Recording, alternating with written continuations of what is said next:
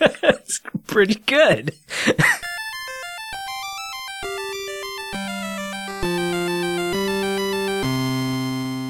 I'm Zach. I'm Riff. I'm Jim. And I'm Kevin in the last position. It's time for Video Games Hot Dog, episode five seventeen five forty-six five forty-six Yes. So Kevin, when you do yes. that, like, has it been, has it been escalating over the years? It hasn't. I go I go different lengths depending yeah. on my mood. I'm just imagining it. It'll eventually get to the point where you're like going Super Saiyan. Yeah, yeah, yeah. Is it Saiyan and not cyan? I, I've heard Saiyan. Super Saiyan is that color I mean, that you if can't any of us see. Because... if if any of us had actually watched the show, we would know how to pronounce it probably.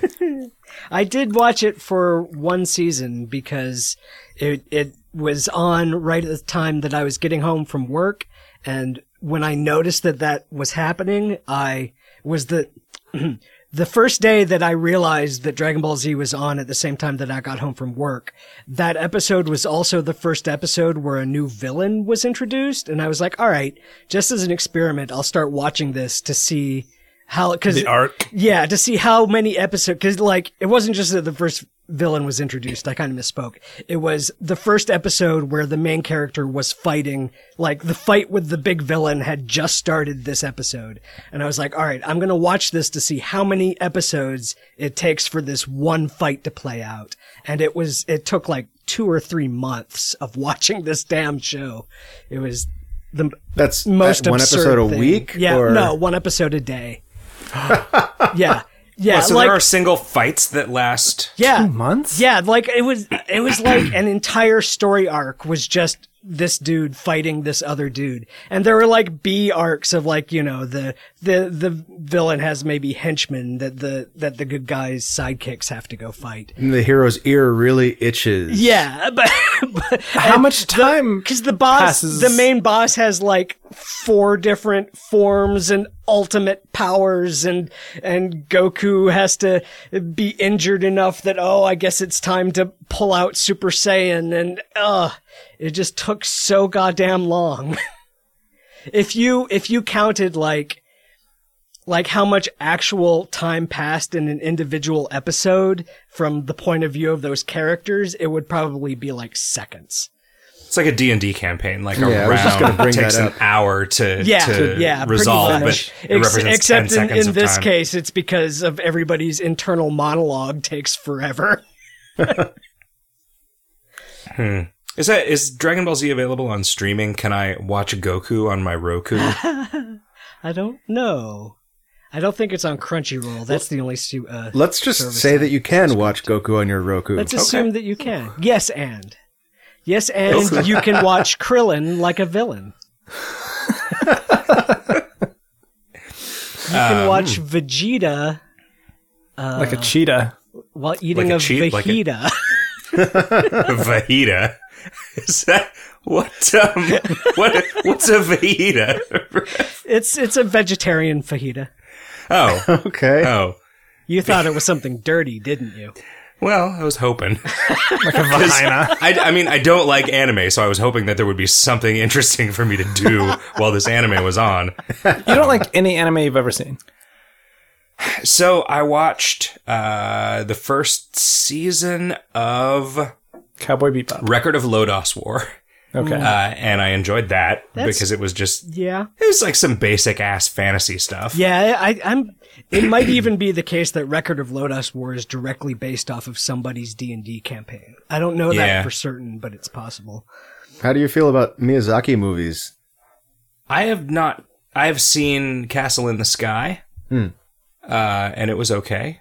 You haven't okay. seen... That's the only one you've seen? Yeah. Weird. I like Spirited um, Away a lot. That's what people say. Yeah. yeah. Is that the Is that the one with the weird forest... guys, or is that Princess Mononoke? That's, you're thinking Mononoke. That's Mononoke. Yeah, the little rattlehead guys. Yeah. There are some... Spirited Away has got all kinds of different creatures in it, though. Yeah, oh, man, do you think if an Asian girl was admitted to a hospital for mono, the doctors would humorously refer to her as Princess Mononucleosis? Uh, is she even Asian? Yes, I don't know and... what these movies... I don't know what these movies are about. Do you guys ever get mono? No. I think so. No. I don't know. I didn't like go to a doctor. No, I was I was programming in high school. I wasn't until college. Yeah, that okay, I, yeah. I also I wasn't until I was, college I was that programming I started kissing in college. Ladies, and that was definitely when I got when I got my. I was like knocked on my ass and in bed for like a, a month. month. Yeah. yeah, and the doctor was like, "You got mono. Here's a note that will get you out of all of your schoolwork. You're gonna be miserable." He was like, "You might want to like go home while you still feel wow. this good." Huh. And uh, I chose not to. I just. It was awful. Just you had, just powered through it. You yeah, still went to class. I just you, started, went, you were yeah, like, still, I'm going yeah, to kiss every girl. No, that was the only reason. Yeah. Well, that that I did do. Might have been fever dreams. A lot of those girls had horns and half of their skulls were exposed and sure, stuff. Um, sure. It's because of the mono. I, I also read a ton of Harlan Ellison while oh, I was all fever fucked up. Yeah. No, it was, it was wow. probably a bad a bad move. It was, I couldn't help it. And then I watched Hellraiser a couple of times. Hellraiser's good. Yeah, it is.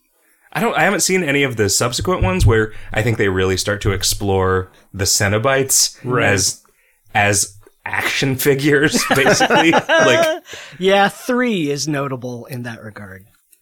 It, like, the fact that they are just so sparingly used in the first couple is... Oh, yeah. Yeah. yeah like, they're Jaws. A real spooky thing as opposed to that's just... A, yeah, that's by far the most inter- interesting part of that movie. And they it was they were in there for, like, five or ten minutes. Mm-hmm. But they don't, like... They didn't have to explain a bunch of shit. It was just, like, right. what looks the creepiest and is the scariest and the most evocative of a thing without showing up. And, what you know, when I say it was a good movie, I don't think it was a good movie. But it was not... In the same way that, like... A Nightmare on Elm Street, the first one was pretty artsy as a slasher movie, right? And then all I remember about the second one is watching it and thinking it was terrible. And then the third one, I remember thinking was really awesome when I was a kid, but that's where it starts to just turn into a series of vignettes that are increasingly just setups for Freddy to make a particular yeah. pun, which... It's fine. That's a I thing. Mean, there's, that that's kind do. Of admirable in a way. Yeah. I mean, that's that, but that is a, a thing for a movie series to be. But, uh, Kevin, what are you doing? I'm removing a tag. I'm going to go to jail. Okay. So you're just, you're trying to eliminate some unsightly branding from yes. an alien doll. Yes. Okay. Sorry. Sorry if I'm distracting you from your Freddy stories. Where did I'm listening. Uh, where did uh, Capuchin Hackerfucker end up? What? Yeah, I don't know what you're talking about. Salacious, Salacious Crumb. You guys haven't oh, watched the guide to the races of the Star right Wars universe. Oh, uh, hello. Hello, Capuchin Hackerfucker. I didn't see you there. uh, he's he's going to drink with the beer that falls out of my mouth. Delicious. Ah, uh, guys, have you done anything interesting other than video games in the last week? I was... I have this M P three collection, which in and of itself is weird these days. Like, I've been talking to people and, like, they don't have M P threes. They just stream music. I don't like, think it's weird to still have one if you're as old yeah, as us. Yeah. Oh, similarly, I still have porn on my hard drive, and apparently that's weird, too. Yeah. um, I actually still sometimes download porn. Yeah, ex- yeah, seriously. How, because how, how are you going to keep it if you don't?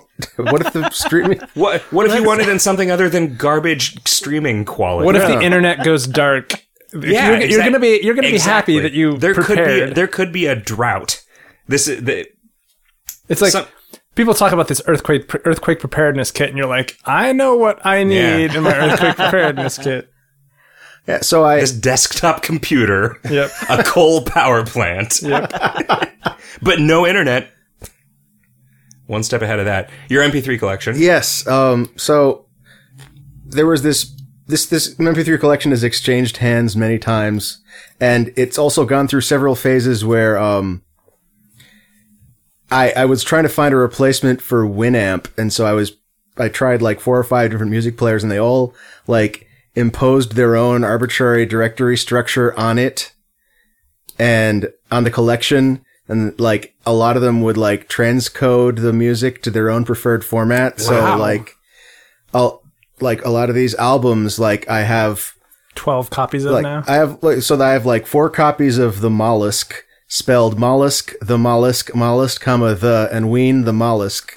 Okay. And, like, each of those directories has like FLACs and M four As and W M As in it. Like the only things that, the only time it didn't like mess with the album was when I ripped it into the O G format because none of the players knew what to do with yeah, that because nothing plays it. That's safe. You should have ripped it all to text files.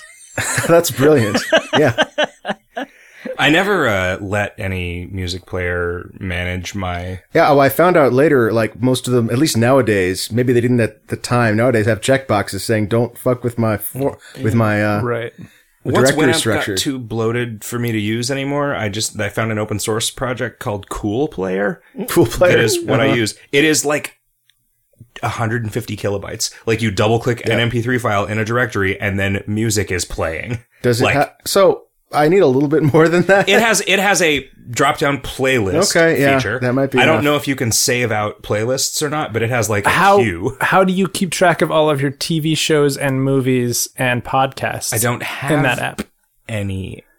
I don't keep any of that shit on my P C. What? Because I don't... Okay, but what if you, you tell, but what if you want Cool Player computer? To recommend the next song based well, on your pl- previous playlists and the playlists of everyone else that uses Cool Player? I trust Cool Player to recommend to me the next song that I have drug into the list of songs that I want Cool Player to play. Hmm. Mm. I say, play it again, Cool Player, if I hit the little repeat button by accident. Okay. I, you know, I know a lot of things have a repeat button, and I've hit a lot of those repeat buttons, but I don't know that I've ever done it on purpose. I went to sleep. This was a couple weeks ago. I went to sleep, and then when I woke up, I realized that I had somehow accidentally uh, slept through the entire night with Purple Rain on repeat. And my headphones were still in, so the, the Twin Peaks podcast horror. No, that's another thing that happened. Did you did you hear that story from the Twin Peaks podcast? Yes. I yes. was like, God. "Oh no." What happens? I fell asleep during I fell asleep listening to one of the episodes of the Twin Peaks Rewatch podcast. Oh, no. And then I woke up after the spoiler warning segment to Chris revealing Laura Palmer's killer. And you hadn't gotten that. I hadn't gotten and there. You hadn't, the, you hadn't no, known it prior I to that. I hadn't known. Wow. That said, it doesn't make any sense. I don't want to verify it because if it is wrong, then I haven't had it ruined. For, I mean, it wasn't ruined anyway. I also, like, I really ran out of steam watching Twin Peaks. Hmm. Like, I'm like three or four episodes into the second season, and you, I am you not... You peaked early. I, I did peak early. Yeah. Yeah. Did I'm you not submit com- that as a title? I'm not compelled to. I'm not compelled to watch any more of it. I, I think I will because I want to have seen it all. Mm-hmm. But that's the only reason at this point. Like you're enemy, a completionist, like Enemy Mind. I don't want. I don't want Twin Peaks to have beaten me. um, Kevin, did I do anything interesting yeah. at all? You worked a lot. I did. I uh, yeah. It rained a lot here, so I was sort of compelled to just stay inside and work. I, I didn't even leave the house for a bunch of days in the past four or five. I just stayed at home and worked. Did you not leave for multiple days? Or like you, you leave the house, you know, you gotta go to the bathroom at some point. Do you have to leave the house to do that? Well, I mean, I don't have to leave the building. I have to leave the apartment, but the, the roof is just right there. Sure, it is, I guess, yeah. But you go to the store, you go to dinner. To poop? Yeah. uh, there were several days where I didn't. Poop? Yes. Hmm. That'll catch up with you. Yep, it will. Right, I'm still ahead of that train, though. I've been able to get away with that when you were younger, but uh, nowadays, your machinery is more delicate than it used to be. Uh, Riff. Um, Just World of Warcraft, huh? I made some soup. Okay. Out of salad dressing? Is, no, was it, it just hot salad, salad dressing? dressing in it. It's, okay. I've been I've been I've been working on trying to get a, a hot and sour soup recipe just the way I like it. Because I know what you can use for your sour ingredients. So wait, is hot and sour soup actually just hot and sour? I mean, is, are those the only two flavors? Uh, it, oh man. Basically, you get, it's like you get, it's like you buy a bunch of mega warheads, yeah. and you like yeah. you fill it's, them up with hot water. Tamales and and sock sock tarts, sock hot tamales tarts. and oh. sweet Swiss. Oh. Oh, you guys want some sweet tarts with like a broth of water? And no, that is sweet. You put it. So you oh, don't, shit. You That's need something to cancel out the sweet. Sour, sour. Uh, Riff, spin your spin your your spice wheel to see what cancels out cancels out sweet. Uh, cinnamon. C- it's yeah, always cinnamon, cinnamon. Cinnamon red hots. That's the hot okay. bit. Yeah. Okay. Yeah, my grandfather would make jokes about making soup out of ketchup. But he would go to a restaurant and ask them for ketchup packets and hot water, mm. and he would make tomato soup. Or allegedly, this is the story he would tell. And I'm wondering, like, if Chinese grandfathers tell stories about making hot and sour soup out of like packets of spicy mustard. Yes, I don't.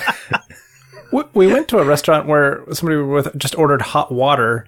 She's like, you know, like tea, but without any tea in it. And so they brought her over a, a cup with a saucer. And a spoon and some sugar packets. And some Splenda and stuff. Yeah. yeah. And we're like, okay, well, I guess technically that is exactly what you asked for. Yeah. Did she take a tea bag out of her pocket? No, she just wanted the hot no, water. She just wanted to drink uh, some hot water. Yeah, was, okay. I mean, like, tea is not that different from hot water. It has In fact, flavor, I feel like that's, though. But yeah. It barely has a flavor. I think that, mm. I think that if someone were to criticize tea for being too much like hot water, I would be forced to acknowledge that that was a valid criticism. I am so, one, I am one to get tea that has a bunch of flavor and let that shit oversteep because yeah. I just want it. I don't, I, like, if I'm gonna have tea, I'm gonna have fucking Your tea, tea is that tea that has, like, corn syrup in it, though. Like, if you, if you look at the ingredients list for the tea that you like, it's got, like, a bunch of added sugar. Really? Like, and that's why it's tea good. Bag? Yeah. How's that possible? I, they just put sugar. I mean, it, it, it's a bag with sugar in it. I don't know. Like, they figured it out. But sugar doesn't have to steep. Yeah. That's gonna, that's gonna really screw up if you're, like, trying to make it stronger by leaving it in for longer. It's not going to get any sweeter. It's just going to get the other more flavor. More bitter, probably. Yeah. yeah. I wish that'll crystallize out, right? Like, I could put a string in there and get tea. Sugar, you get more rock cardamom essential oils, candy. There's cardamom in there, right? I don't know. Did you ever do that thing where you dangle a something on a string and sugar water and sugar crystals are theoretically supposed to fucking form, but it never works? Do you guys ever do that? No. I think I've seen people do that. Mm. I don't think it worked. And I got a lollipop, but when you bite into it, surprise, it's a fucking paperclip. That's the worst what? prank, I, man. Wasn't my idea. three two one Contact Magazine. It's responsible for all my friends' dental bills. Did you ever read uh, Penn and Teller's Play With Your Food? Yeah. No. Yeah, I remember seeing them on uh, the David Letterman show promoting that book, though. Yeah. It's pretty good. There are some really pretty funny things that, like... So you can get, like, a... You get a big orange and a small apple, and you... You like cut a you cut a hole in the orange and scoop out all the insides, and then you like force the apple in there, and then you just put this in your like lunch bag, huh. and you go to lunch and you peel like you just like just make no, no like absolutely do not make a, de- a big deal out of it. You peel the orange and then you just start eating the apple. Yeah, you know, that's and, pretty like, cool. Sometimes people are like, "What? What?" I like Penn Jillette is just enough of a hybrid of an asshole and an awesome guy that I feel like there is some hope for me. Like, that's a guy that I, I, he's an aspirational figure for me. Okay. I think. Um, forgot what I was going to say. Did you, I watched a movie that they produced recently. That Penn and Teller produced? Yeah. What was it? Called Tim's Vermeer. Oh, that's oh, really yeah. good. About the the guy with the camera lucida? Uh, sort of. Sort of. It's it is not. I thought it was going to be that, but it was. It's actually a different take on on a similar idea. It's actually really, really clever. Mm-hmm. So I'm the audience proxy here, guys. Yes. What the hell are you guys talking okay, about? Okay, so Tim's Vermeer is a documentary that uh, that Penn, um, I think Penn and Teller, uh, but maybe just Penn, um, produced. I think and it's about Teller their friend directed it, and they okay. produced it together. Yeah, and so it's it's about this this friend of theirs who's uh, a multimillionaire, um, who the guy who invented the video toaster. Yes, actually. Hmm. What is uh, the... Vi- okay, guys, I'm the audience proxy here. What is video toaster? So in high school, we used this I, thing. I know. It's a thing you use in high school to make the... to run the high school T V yeah. station. Video is it a, editing software it, slash hardware for yeah, the Amiga, it is right? both. It is a box that has uh, video editing software built into it, but also the hardware to like do it. So it like has a like a bunch of built-in effects and stuff. I mean, and and can, does it have like you can use it to cut between feeds, decks, and I don't remember. How big is it? Is it like the size of no, a toaster? No, it's the size of a toaster. Okay, so do you put V H S tapes into it like you do a toaster? I don't I like don't you remember. do a toaster. It's been way been, too long. You've been using your toaster wrong, Zach.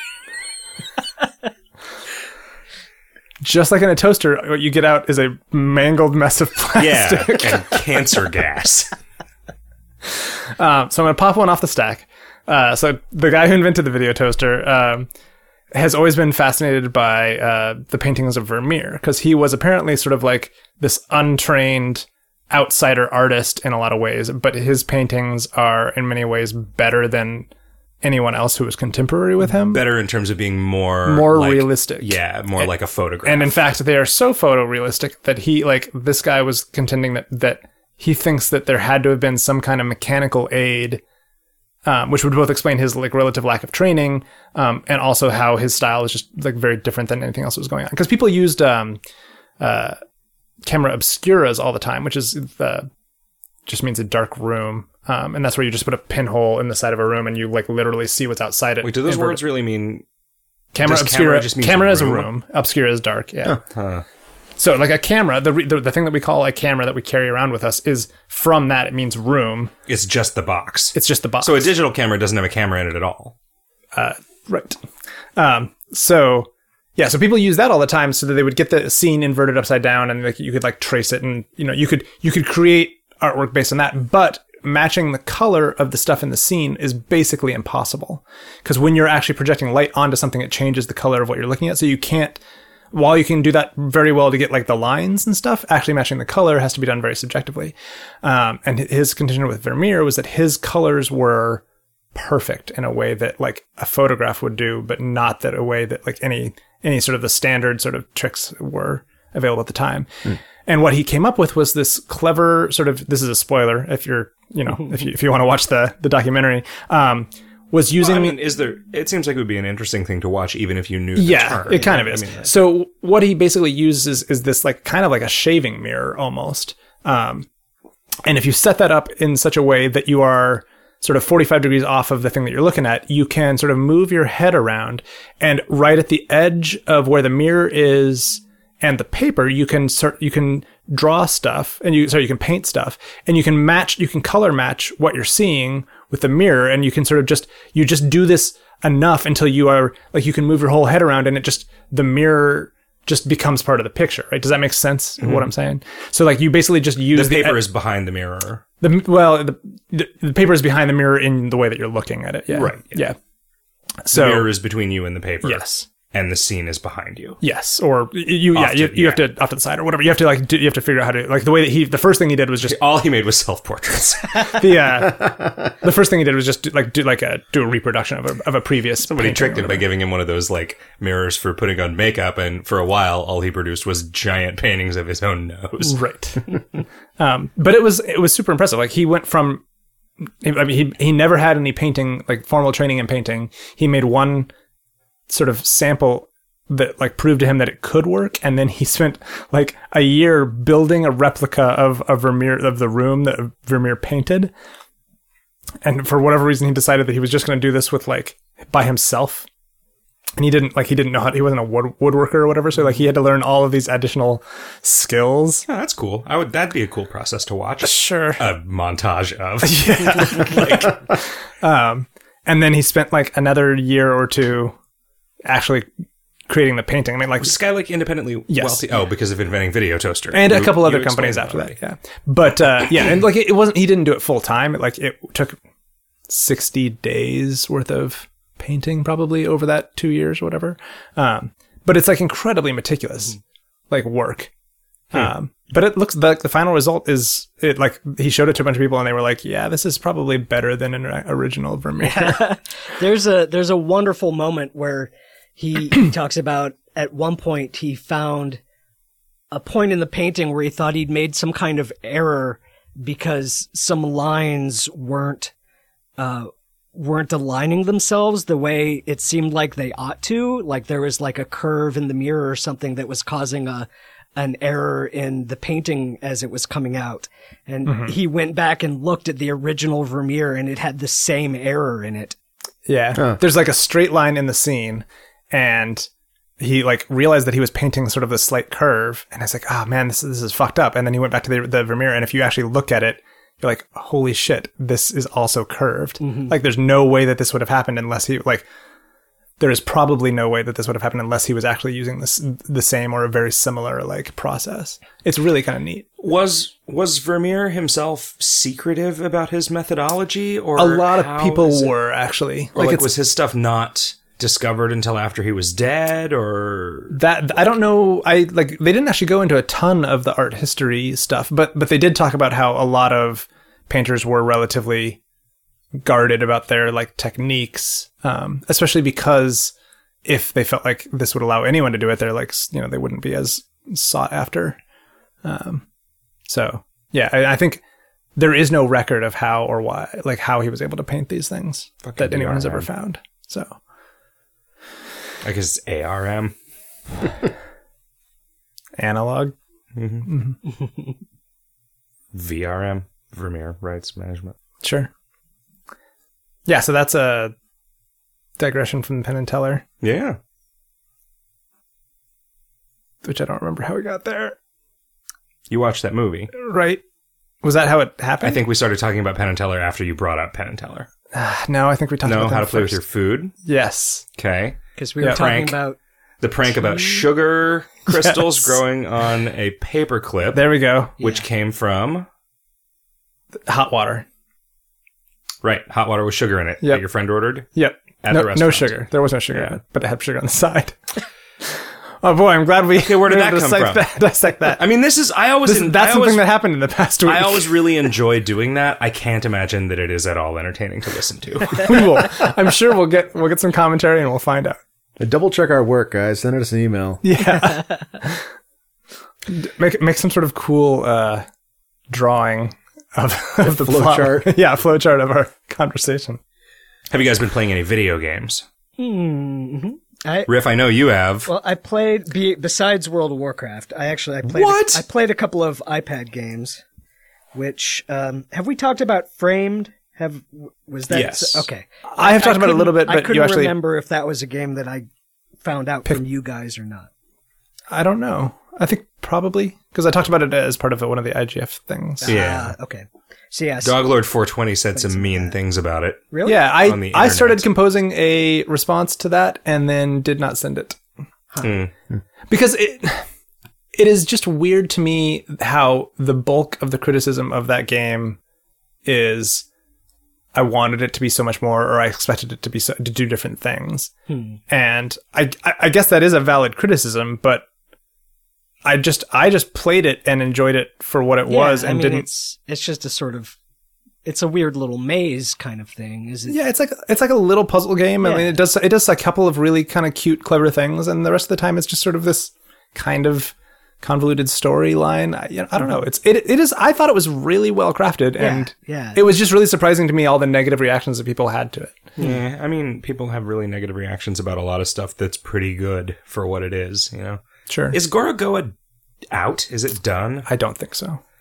I, where, while I really like the sort of fundamental conceit of it, I don't imagine that I would enjoy playing it at all because mm. it seems like, it seems like a twine game where you don't know when you're making choices or how many mm. choices are available. And that is a, that is a structure of game that I, Gorogoa is the one where you're, enjoyable. where you're moving the scenes around inside the picture frame. Yeah. Okay. yeah. I, I really enjoyed playing through as much of it as released. Did, uh, do, are there multiple options or is it, I thought it was linear. Maybe I don't, I think maybe it I don't is understand linear. how it, you're, you're trying to find, figure out how to get from where you are oh. to the next bit, as far as I know. Huh. I mean, I, if that's the case, then I don't have any objections to it at all. But okay. my my impression was that whenever I made something happen, that it was one of many things that could have happened. Oh, that's huh. that and would definitely change it. Maybe that's, that's not true. How it works, I don't know. But you've still been playing some World of Warcraft.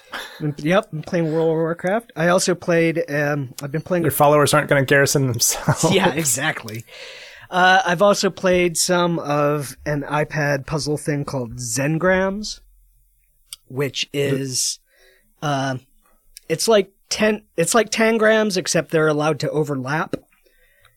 The, what? So yeah. so it's like tangrams, only well, one hundred percent unlike tangrams? It's like putting together a puzzle, puzzle except for at the yeah, end what you have is a pile of puzzle pieces. So the way it works is you have these pieces that are like tangram pieces, and you have the dotted outline that is the shape that you're trying to make, that you're trying to entirely fill with these pieces and not have any spare pieces.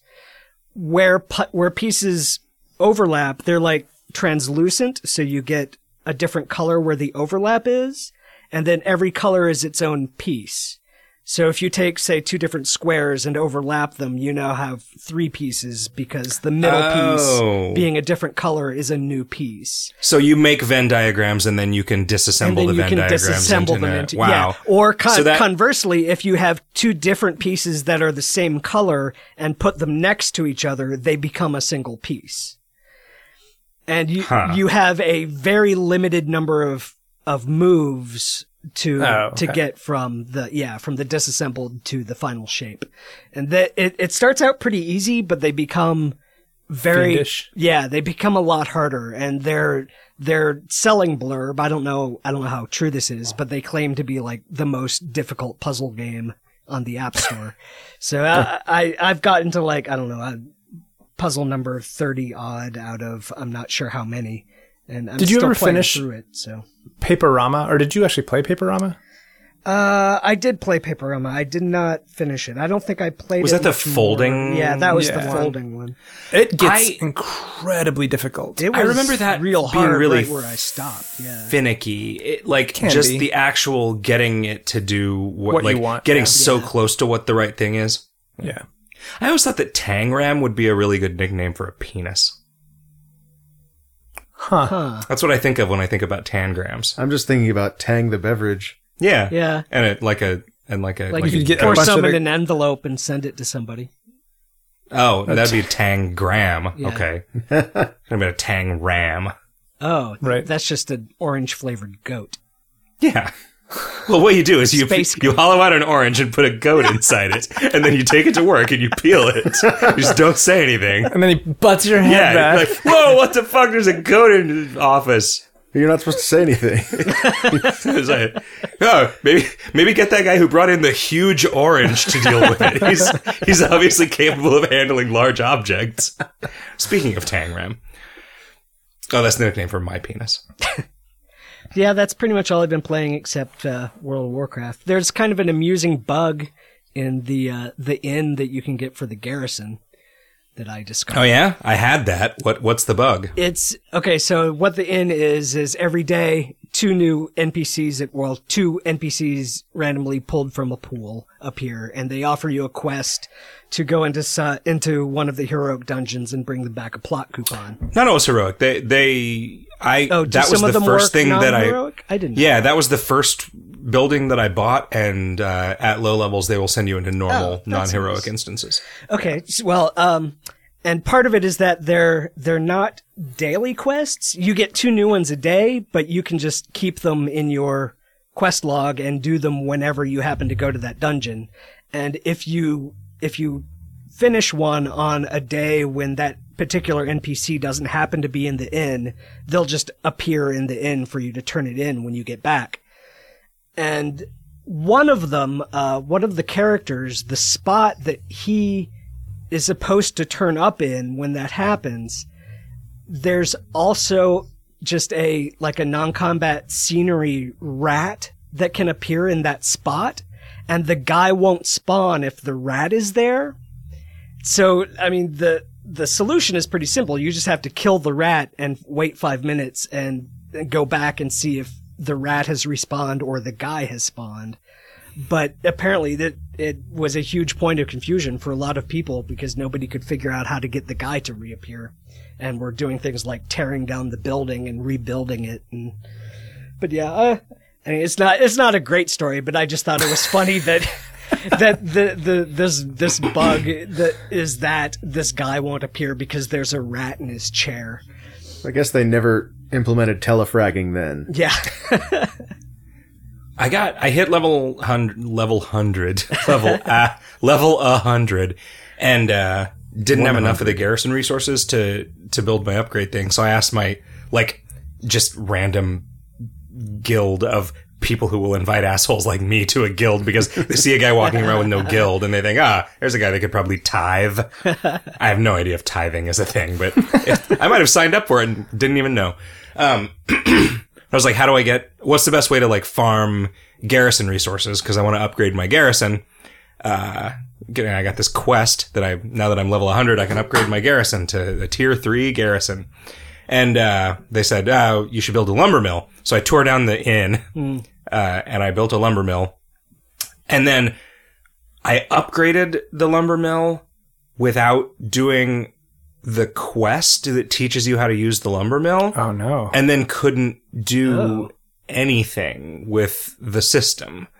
Huh. Um, until I abandoned the quest and started it over again. Oh, okay. Like, I kept, like, every time I would try to interact with a tree, it would be like, you need a level two right. lumber mill. And I'm like, I have a level two lumber mill. Oh, like, interesting. Yeah, and, that, and, I, I noticed, I, I kind of ran into a variation of that when I upgraded my lumber mill to level three because I did not realize that that quest is looking for you to go cut down a particular large tree. and yeah. And I just wandered off into the world where I knew I could find some large trees because I'd seen them on the way home. And those trees were not the right kind of large trees. Would you I'm, guys say that the the customization of, of this uh, this section of the game is leading to, like, maybe these people aren't used to scripting for something so dynamic, mm. or mm. like maybe their tools aren't as good? Like, it's, it's it sounds way buggier than my memories of World of Warcraft. Yeah, I mean, I think that I think at this point they're probably taking more risks and not spending quite as There, there were time on Q A. A bunch of mm. buggy quests in the Outland expansion the first time, right? Because there were a lot fewer moving parts, though. Then, right? Like, but they would I mean, try to do these weird, like, ambitious traveling quest things out in the world, and mm. sometimes the quest givers just wouldn't respawn after somebody completed it, and mm. so the, it's still so much better than most other M M Os in terms of, like, I remember, like, playing The Secret World, you'd just have to, like, ask in general chat, like, is this quest working? Like, nope, you need to transfer to another instance. Like, huh. you know, here, I got an, I got an invite to anybody who's having trouble with this quest, let me group with you so it will give you the option to teleport to my version of this city where the quest giver is Jesus. not bugged out and mm. shit like that. So, I mean, this stuff is all, like, it seems like it's probably pretty hard to do. It seems like they developed this technology for, like, a vase to either be there or not, and then they've expanded it out to, like, a town is either right. there or not, and the town has hundreds of interactable objects in it. Yeah. I, man, just the general approach to the content in this expansion is just so great for me, at least. Like, the, realistically, the way that I ended up gathering the resources for this garrison upgrade was to, I sort of, I looked at, you know, I looked at a wiki for a second, found that there was a, an N P C off in a corner of one of the towns that sold treasure maps, which are just, they make it so all of these little objects that are out in the world, like hundreds of them per zone, just show up on your map. And so then you can just wander around the zone, just finding cool items with little backstory behind them and finding little caches of garrison resources and finding jumping puzzles where there's, like, a backpack hanging from a high branch in a tree. Yep. And so if you go over on, oh, if you go back up this one hill and then jump onto the roof of the inn and then jump from the roof of the inn onto one branch of the tree and then carefully walk around the tree, like, the, again, they just took some of the, like, more interesting and novel things from Star Wars The Old Republic and just... But those are also things that people were doing. Yeah. But I mean, I think that's why they... That's why they, they never supported before. That's why they supported it in, in The Old Republic, because they were like, people like, people like fucking around and jumping on things. Yeah. Like, we might as well, you know, we might as well reward that playstyle. I mean, what they did was sort of require that playstyle, which I think mm. was a mistake. Interesting. Right? There were, there were stat increases. Oh, that geez. you would get by doing that. That's all they were, right? Are those I mean, are those maps? Sorry to interrupt. Are those maps permanent upgrades? to your to your mini map? Like, do those dots stay there until you get the thing? Yes, they do. Although that this is another thing where it's kind of buggy. They're only on the mini map some of the time. Huh. They're always on the map map, but it seems to kind of uh, go maybe back like and forth whether problem. They appear on the mini map. Yeah. Yeah. Huh. Because, I mean, it's a little weird that there are all of these things out in the world that are, like, you know, there for you or not. Like, it's, it, it seems like they are taking some state tracking that was designed for, like, an N P C and applying it to thousands and thousands and thousands yeah, of objects. Yeah. And that's, you know, it's weird. There was a tree I was trying to cut down the other day that was on, like, right on the edge of a phase border in such a way that if I got close enough to it to cut it down, it disappeared. Huh. And then I'd like, whoa, back up, and it would whoop, just f- fade back into view, but I'm too far away to click on it, so I get up closer enough to it again, and it, whoop, now it's gone. What happens if you back up towards it? oh, and then turn around real fast. Those are weird, too, because, like, I will be running towards a tree to cut it down, and then some other player will come in and cut the tree down, and then it will be cut down, mm-hmm. which is... weird. I mean, if you tried to mine a node or farm an herb before, that would happen, right? Although other M M Os have gotten me unaccustomed to that. Yeah. Um, is it just instance for everybody? Yeah. yeah. Yeah. But you're right. I mean, that is... 'Cause, so then in those cases, do, are you seeing somebody mining a node and it doesn't disappear? Or do you see people mining nothing? hmm. I think one or the other, depending on whether you've mined it or not. Oh, wow. In, I mean, in like a Guild Wars two or whatever, huh. right, where they're erring on the side of generosity. Interesting. Um, it's, I've decided that I don't want to run any dungeons until I've geared up for heroics, because the queue times for running, for doing regular dungeon runs are really, really long, and How long? they have... Ah, like forty-five minutes? That's about the same for heroics. Wow. How did that... That seems really, really long. It might be different depending on your server. server. Uh, so so hang that's on. What I get on that, Alaria. The, the queue times for... Is this like how long it takes you to match you up with a team? Yeah. Because like you'd think the more people there would be waiting, the larger pool there would be to pull from to form teams. Well, so the in good... In, in things that I consider good, like late Wrath era, you could queue up for Heroic Dungeon and be in one like a minute later. And then everybody just would kind of face roll it. But I guess that was because everybody was just farming dungeons at that point, because it was late enough in the expansion that you there were people that just running dungeons in like fifteen minutes. And that's awesome. I like seeing that stuff. I don't really like interacting with... humans? A really... No, I do like interacting with humans. I don't like engaging with extremely challenging gameplay systems mm. along with four strangers mm. who are probably assholes. Like, it, it's just... It kind of sucks. Like, if it continues to be... If the group stuff continues to be like this, then I'm have comparatively little to look forward to, I think. Because, you know, right now, I'm like, my goal is to kind of gear up so I can do heroics. But if heroics... are like, if I gotta wait forty-five minutes to queue for one, and then you get in, and then you wipe on the first boss, and half of the group quits. Right. My and then you're just back in the queue inside the dungeon. Like, that fucking sucks. I think like, if I wanted the, that, I would just go play WildStar. Yeah. No, it's it's Sick not... Burn, it hasn't, am I right? It hasn't been that, that bad. I mean, the, uh, the heroics are... I mean, uh, they're definitely harder than the normal mode dungeons, but they're not that much harder. I think... I think they've been tuned with the realization that most people are playing these heroics with four strangers. I remember like trying to run dungeons with people with my shadow priest, and they'd be strangers, and we'd be doing some like relatively complicated thing, and I'd be like, okay, I know you're not going to believe this, but I'll be able to crowd control these two guys by mind controlling one of them and using it to attack another guy. So I'll take care of it, and you guys can just deal with the rest of this. And they would be like, no, that's never going to work. And like, I would do it every time. But like, they, people just assume you don't know what you're talking about. Mm-hmm. You know, like. Yeah, that's I, probably a safe assumption most of the time. My problem is that people just don't talk. Yeah. Like, oh. I, I always go in and I say, hey, everybody. Like, and just and, nothing. Yeah, yeah, and nothing until until like. We wipe on a boss, and like... And then everybody just... Hey, what went wrong there? We died. Okay, you get, like... Every once in a while. I mean, and this was like in, in like Cataclysm Dungeon Finder. This was especially like, your D P S sucks. I'm like, okay, you got any advice? Have your D P S suck less, faggot. I'm like, wow. Okay, cool. Do you- Most of the random groups I've been in have been totally silent. But yeah, every now and then you do get, you did get one where like the tank will go, hey, sup. And everybody will go, hi. And then you, and that once once that ice is broken, you get a little bit of joking around, but yeah, generally it's pretty quiet.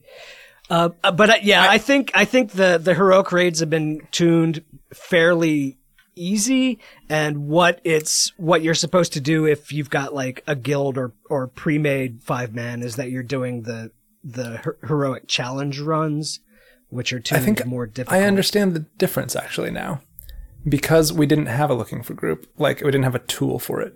Mm. So in order to look for groups, you had to be kind of patient. You, yeah. Well, no, you had to talk. You had you to, had to, you, had to oh, yeah. you were in chat, like looking for so and so. Like you were already talking, and then you had to coordinate. Like, all right, well, let's like, how are we getting there? Like, what do you know what I mean? Like there was there was a bunch of logistics which required communication. So you already were talking by the time you yeah. got to the door. Something also I realized about like when I would ask like, hey, how does this fight work? And just nobody would say anything. There is just a thing in the U I on the bottom mm-hmm. that is a dungeon journal that explains how all the fights work in all of the dungeons that yeah. you have access to. Huh. What? It's so, super yeah. helpful. Right. Yeah, I mean, and sure, it, it even, it's, I it, guess it's super helpful, but like, it's also super... What? Like... That is I mean, wacky. I don't... Here's the thing. I remember having to solve puzzles in yeah. games. Yeah, I don't want... I don't want the experience of wiping over and over again trying to figure out how a fight works, but I want someone to have had that experience. That is fat. Like reading, reading different sort of guilds' interpretations of like raids and like them trying to figure out how stuff worked was always really interesting when a when a, a new expansion came out. Like that was.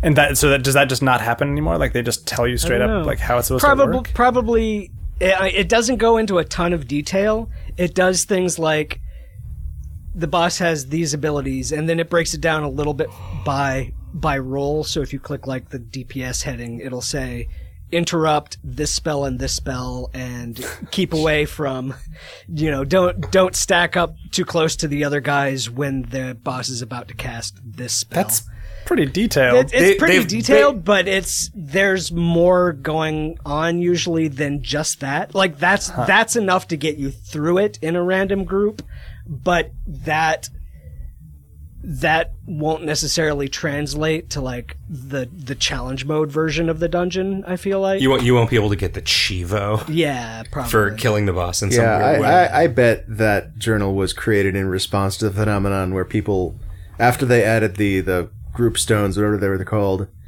um, in response to people just not, not talking to each other and expecting everything to be quick. Mm-hmm. I yeah. bet that's what prompted the uh, the existence of the journal. You know, I can't bemoan this because I basically never saw any group content until they made it easy, and now I see a shitload of it, and that's awesome for yeah, me. Yeah, I I recognize what has been lost, but I what has been lost is a thing that I was never engaged enough to actually participate in. Yep. So it's yeah I, I I definitely understand the the people who have always been hardcore raiders being a little sad that that I don't know they don't have they they they don't have the the thrill of being the hardcore guys who who nobody else got to beat the final boss of the expansion, but yeah. Uh, I like being able to see the last boss of the expansion, and I'm not one of those guys.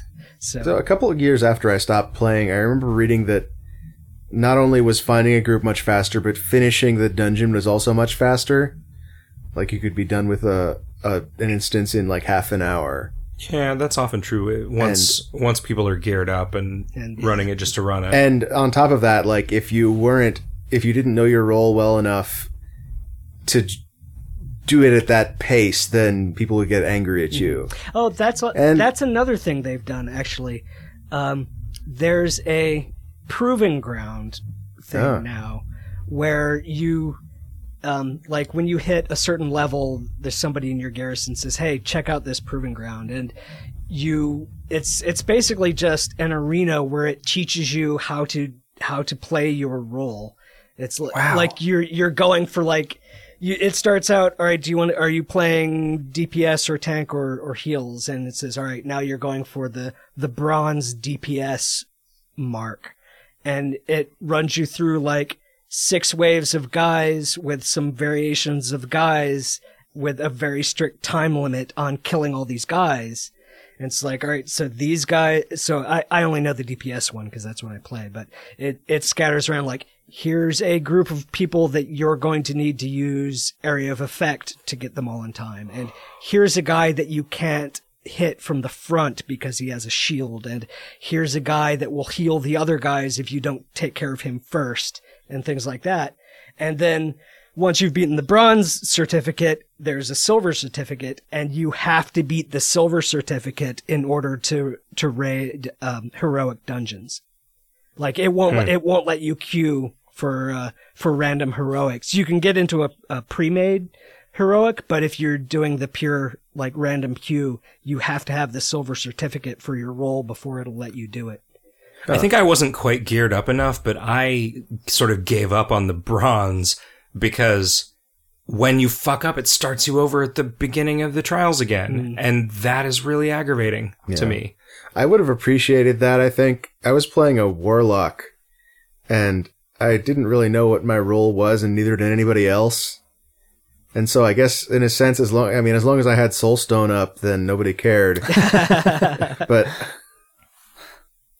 Uh, but if, if, I, I also like that because it means they've thought enough about those classes, like, to determine what you're actually supposed to know how to do to be competent. Mm-hmm. Yeah, it's very codified. That, you know, that trial thing, there is a thing like that in the Secret World. Like, the, oh, is there? Yeah, there were just these big guys that were gates for the endgame raids that you just had to be able to survive either a tanking or a D P S or a healing challenge against these guys to qualify for it, and it was just a, you know, just do this amount of damage in this amount of time, or you don't qualify, kind of thing. The the WoW one is definitely more complicated. Mm. I have no idea what the tanking or healing ones would be like. Yeah, that's that's super confusing to me.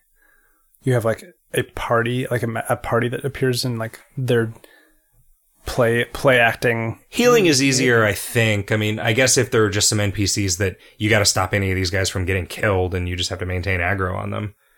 Yeah. Yeah. Yeah. No, that's uh, not and, and then you're just getting heals in the background. Or, I mean, the D P S one, they don't, they're not doing any damage to to you. They're just these ghosts. Okay. Um, but yeah, it's just frustrating that it's like a six-wave thing with like forty-five second time limit on each wave. And if you lose on wave six, you have to play waves one, two, three, four, and five again. And it's boring. Yeah. It's the that's same a, thing. That's but it's a very ancient uh, design problem with a lot of games. Practice, though. Like, it's... The idea is if do, you're not good enough all... to get the sixth wave, then Maybe. you're still going to you're gonna cause a wipe, right? Like does, that's. I mean, does does waves one through five lead up and teach you something about wave six? Yeah, because you could be out of mana. You could be... Yeah. You're not yeah. ever out of mana. Like, mana is basically not a thing anymore in WoW. Well, that you could be out weird. of whatever resource they have now instead of mana. They don't have any resources if they don't have mana. Or no. if you've already if you've already blown your cooldowns. You could be out of soul shards. Yeah. I don't even know if those are a thing anymore. No, they're they're built into the U I. Yeah. You don't they're not a thing. They're not like an object that you have to collect anymore. Oh, I, I thought like the... if you don't have enough of them you start losing buttons and stuff. Oh yeah. Ah, that's good. What about the dots you get on people's faces as a rogue?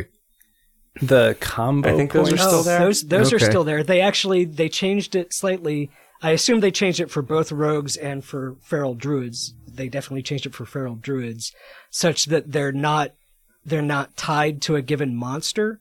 Like if you get, oh. if you get five dots on a guy and that guy dies before you do the finishing move, you've still got five dots and, and you can do the finishing move on the next guy instead. Huh. Instead of losing them. That's friendly. Yeah.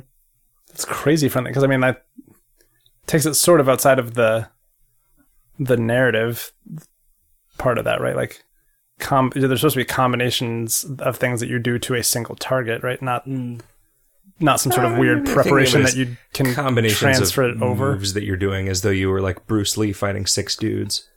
Sure, sure, sure. Jim, have you played anything? I've been kind of obsessing uh, about um, L C D games, like Tiger L C D yeah. games. Do you remember these? Yeah, we just we made some. Oh right, yeah, that's that's ones. probably actually why I was thinking about it. Come to think of it, um, but I was uh, there's a site that I forget the name of where they have a Flash reimplementation of a bunch of those, like the Game and Watch games. Yeah, nice. yeah. Um, and I've been playing some on my phone, and just like that that particular restriction is super interesting to me. Um, the The Game and Watch stuff still kind of holds up. It's really simple, but it, it still holds up as, uh, like the Juggler game is, is, is like, it's a super simple game, but yeah, you could, you could, I could see like, if I didn't have something better, which I do now, right. I could see myself like playing that on the bus for a couple of hours, right? Yeah. Um, I remember. The, what, what was that? Uh, I was, I, I remember going from like those, the Tiger L C D games.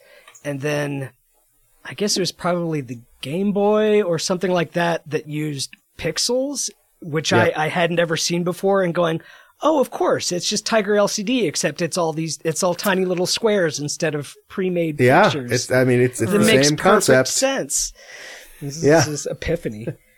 the, the best one that I've played was, um, it's called Crazy Bus Driver, and it's a, you can get it on Android. It's a very, it's, it's a game where you are picking people up on your bus and then you go into the wrong lane to scare them and you get points for scaring them, which I, sure, I'll play that. Yeah. And, and it's, it's got a good like risk reward set up and you have to time your motions properly. Um, and this is like L C D style? Uh-huh. Huh. It's, it's in that, it's got that same aesthetic. That's fascinating. Uh, and there was another game that looked really good. I think it was called Spooky Manor and I downloaded it. I bought it instantly because it had that. It, they replicated the, the Tiger Electronics uh, L C D aesthetic perfectly, including like the case. Right. Nice. And I I bought it instantly, and then it crashed, and I couldn't oh, no. play it, and I refunded it instantly. um, but that's what I've been doing with my life. I have not had a bunch of time to play games. I uh, I played I think two iOS games. More I G F stuff, or is that over? Uh, they were the last couple of things. The last couple of iOS things I played for the I G F. One was um, sort of an, an endless runner, but you're a spaceship. Uh, it's called Galaxy Dash. Um, and like the theming is way better than any other endless runner that I have ever played. But the actual gameplay is has some like frustrating bits built into it. Cause do you just like it because it's in space? I Well, I mean, that's the thing that sort of attracted me to it. There's yeah. a bunch of upgrades. Like there's a bunch of stuff going on. There's a bunch of systems. Um, like you, you have a ship and you upgrade your ship and then you can buy new ships, which have different kinds of like different upgrade paths. And you have crew members, which determine what kind of power ups appear in the world. Right. And you can upgrade them so that the power ups last longer. Um, And then there's missions, like it's like a lot of the like the compulsion loop stuff. It's like it's got all, all that stuff down, um, but uh, I just also really like just flying a spaceship around. Um, sure. It's got three lanes. It uh, it's like it figured out. I think all the best endless runner games I've played don't use tilting to shift lanes because I think that tilting is just a terrible control in general. The one that I really liked was Ridiculous Fishing. Mm. That one was okay. Yeah, and that if. It worked. I'm not sure how they made it work better than any other tilt control game yeah. I've ever played in my yeah. life. It definitely, like, it, not being a guy that you are controlling and so just being the lure, I think, was was, was better. That but was yeah, it, probably part of it, yeah. Um, but this one's so, and unlike... Uh, wait, wait, wait, wait, wait, sorry. What's the difference? Um, so, in most of the Endless Runners, you... are like obscuring part of the field with your body, so you're not sure what the like you have to sort of move around a little bit just to see the obstacles that you might be encountering and stuff. Like with it just a two D flat screen where you can see everything perfectly, you've got perfect information about what's coming and what's behind you and stuff like that, right? Like um I think there's I think there's a difference that in that regard, right? Like so did Ridiculous Fishing just end your run if you hit anything, or it depends. Like you got power ups to let you hit a couple things, like you guys, you could like hit well, three no, things. Hitting things on the way down, and then yeah. and then on the way yeah, up I mean, is could, when you were. You could get a power up that would let you hit multiple things before yeah. you. So the when you the, the the vanilla, the first time you play it, the first thing you hit starts sending you back up. Yeah, right. But you go down pretty slow. Is yeah. the like so? I think maybe that like nothing can stop you on the way up. Right on right, the way right. up, it's like an endless runner where there are only coins, and on the way right, down, it's right. like a slow endless runner where there are only hazards. Right. Like I think maybe it is this the, the structure. Speed. And the speed that differentiates it primarily, because it never would have occurred to me that it was the same kind of game, right? Because huh. it's not. I mean, is like like I dig it is not an endless so, runner, right? In in endless runners, you are simultaneously avoiding stuff and collecting stuff, and in Ridiculous Fishing, they split that out into two separate activities. So I think that's actually a good that's a good point, right? Because like you want to avoid absolutely everything on the way down, and then you want to collect.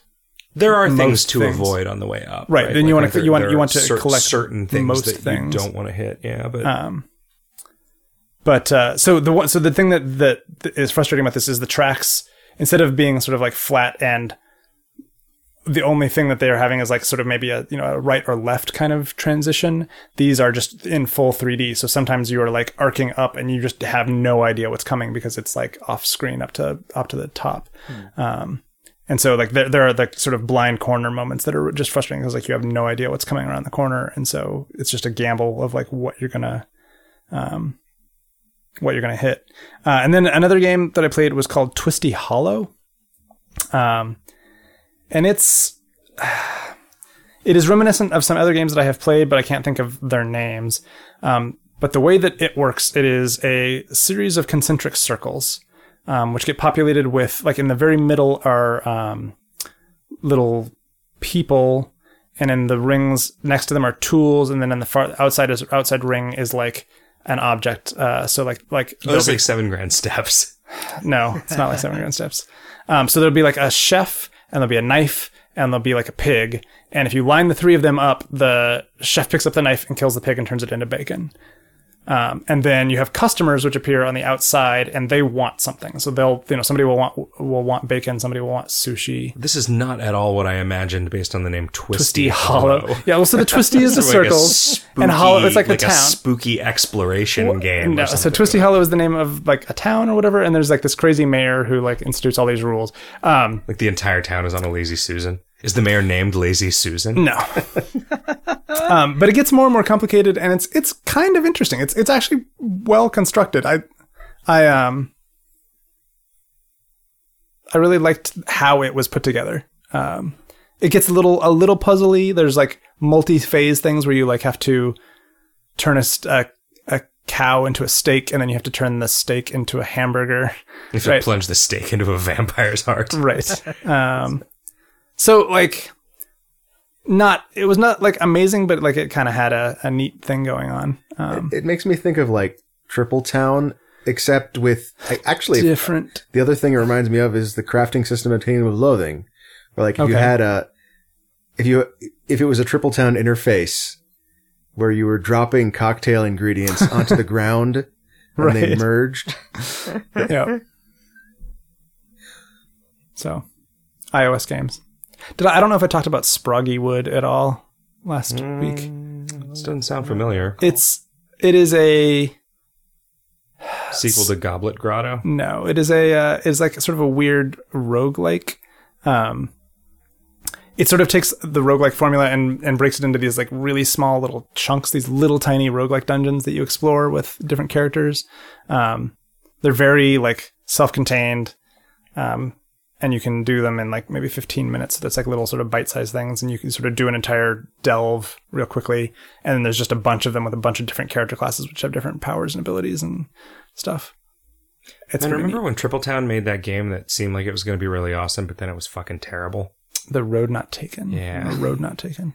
That makes me really sad. I, I think it was just not for us. And I think it was, it needed some additional balancing. They were talking about changing it, making it. The difficulty ramp a little less steep because it just got real hard real yeah, fast. Yeah, it was super I never played complicated the, immediately. I never played the release version of that, but I played a, I, I tested it, and I actually really liked the version I played, you know, six months ago or whatever hmm. it was. I, I mean, the idea is still kind of cool. It just, the way that it ended up coming out was really frustrating. There were a bunch of choices that grated on all of us. I think all three of us were really unhappy with it, as I recall. Hmm. Um, because we used that, we played that as an assignment not too long ago. Speaking of being unhappy, the news. Did you guys hear that Cat Fancy Magazine is ceasing publication? I didn't hear what? that. But but cats are still fancy. Yeah. Some of them are, but I guess not as many as used to be. Wow. Cats today, they're all twerking. You can't be fancy. You're doing that shit. Is there, I mean, is Cat Twerking mag- Magazine doing fine? Anybody else got any news? Nope. Yeah, I've, I have not even... I've not looked at Twitter or a news website or anything in the past week. Guys, I have a proposal. Yeah. Let's just stop doing the news section. Here's a, here's a suggestion. Why don't we just not do a segment and we can just talk about it if yeah, there's something interesting that comes up? Yeah. Well, well sure. you, we could also do a thing where like one of us is like responsible for the mm. news. Ugh, that's terrible. And I call not and it. Then I call not, not it. so, so, that, so I'm told. You guys have a contest. Whichever one of you calls not it is the one who doesn't have to do the news.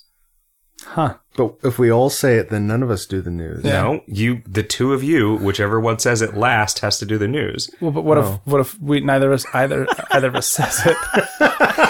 Like, well, then you both have to do the news. Oh. We've got kind of an awesome like standoff going. Yeah. What's the opposite of a Mexican standoff? Mexican sit-in? Hmm. What's, I mean, what's the opposite of a Mexican? A Canadian. Canadian, yeah. A Canadian sit-in? Okay. A Canadian sit-in. Oh, the snow Mexicans.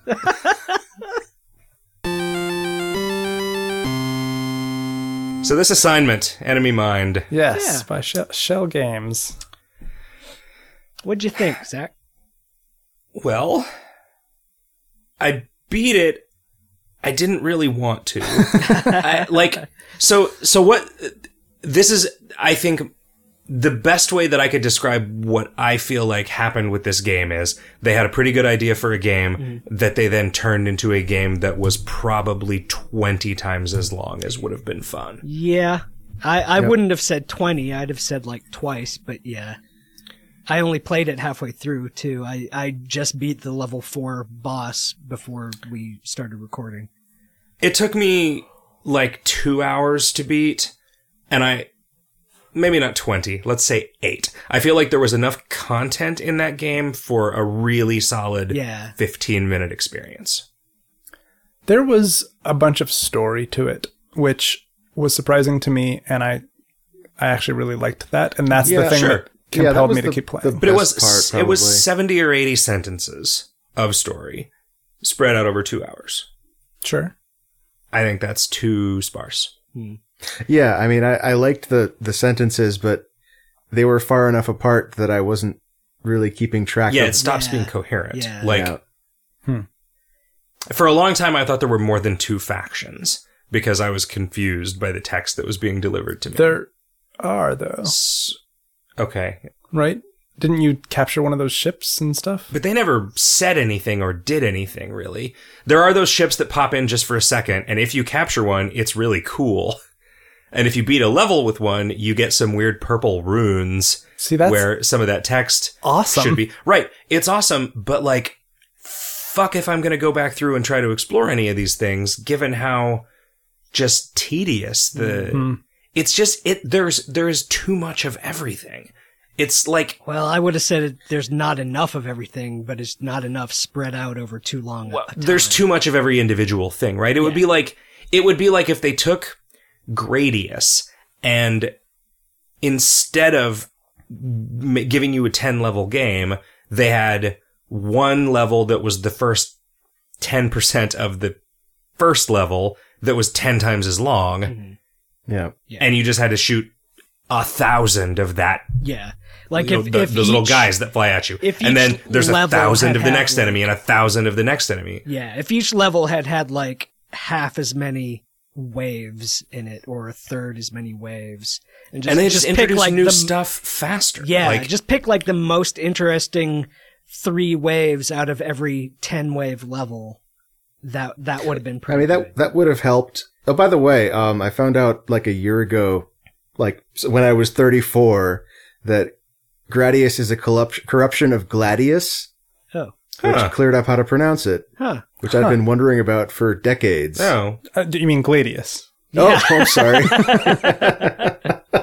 um, so, some friends of mine made a game called Jamestown, and I was looking on the, the shmups forum. By the way, how do you guys, you guys are writers. How do you feel about the word shmup? Yeah, it's uh, fine. I'm okay yeah. with it. Okay. I'll keep using it then. um, I was looking on the shmups forum, and one of the people talking about it said, Jamestown plays like a game made by people who like shmups, which is significant because most shmups are made by people who, like, probably played Life Force when they were a kid. Mm. And right. haven't thought about the genre since then. And the genre is like, if you like, if you are someone who likes that sort of game, you like these days something very specific that Enemy Mind definitely is very different from. And not only that, like, it's not like they knew about that genre and decided to do something different, because it's pretty clear, like, looking at what they did, that they were just completely unaware of this long-standing genre that has hmm. evolved over the past few decades. So, like, there was never a time when a ship was ever better than it started out as, right? Like, you would, you'd get it, it had a certain amount of ammo, it had a certain amount of health, and it just got worse. Yeah. Right? You never improved the yeah, ship. Yeah, well, the, I mean, that's, the, the that is I'm... interesting to some extent, right? I mean, that's the, that's the central conceit of the game, is that you're using up, like, the enemies are resources. Right. And that's cool. As an idea. Mm-hmm. Yeah. I mean, I didn't like that your, when you possessed a ship, it was like better in some ways and worse in some ways than when an enemy was in control of it. That's actually something that really bothered me, where, like, it was always yeah. better, wasn't it? No, yeah, it was, you couldn't turn left. Right, yeah. Okay. W- and the would enemies have been never run out of huge. ammo.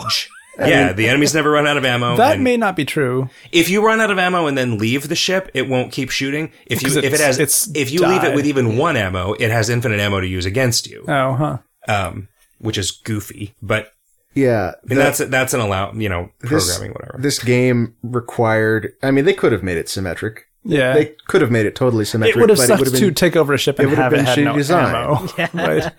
It would. Sure, and that's true. Yeah. But that's the, the the thing I was going to bring up, or one of the things, is that um, uh, the, the the traditional shmup is so completely asymmetrical, um, that the symmetry that this design demands was a really is a really bad match for the genre. Hmm. Hmm.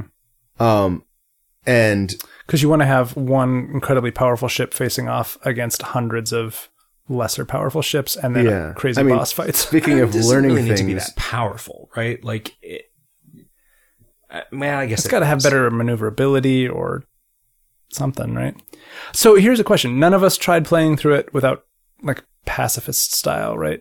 Like, not really. I am guessing. I am guessing that the story probably reacts to you never killing another ship. That hmm. is probably true, but it takes so fucking long to try anything. Like, I would really like to explore the story of this game as a Twine game, that I didn't have to play a boring, really, really easy, but super long series of shooter levels. Right. It, like, it was like, yeah. Yeah, there no, parts that's... of it that were kind of hard. And because of the slow pace of it, I was furious every time I had to restart a level. The super long yeah. segments, dying was... It definitely felt like a punishment. Yeah. And, like, yeah. it seems like there were just, like, zero invulnerability frames after you took damage. So, like, right. you were you were so often fucked before you knew you were fucked. Like,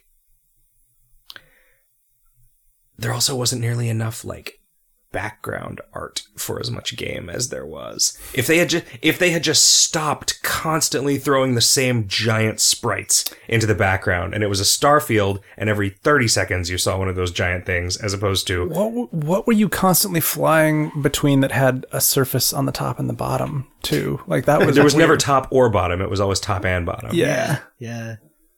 The levels where you were just jumping between asteroids, complete horseshit.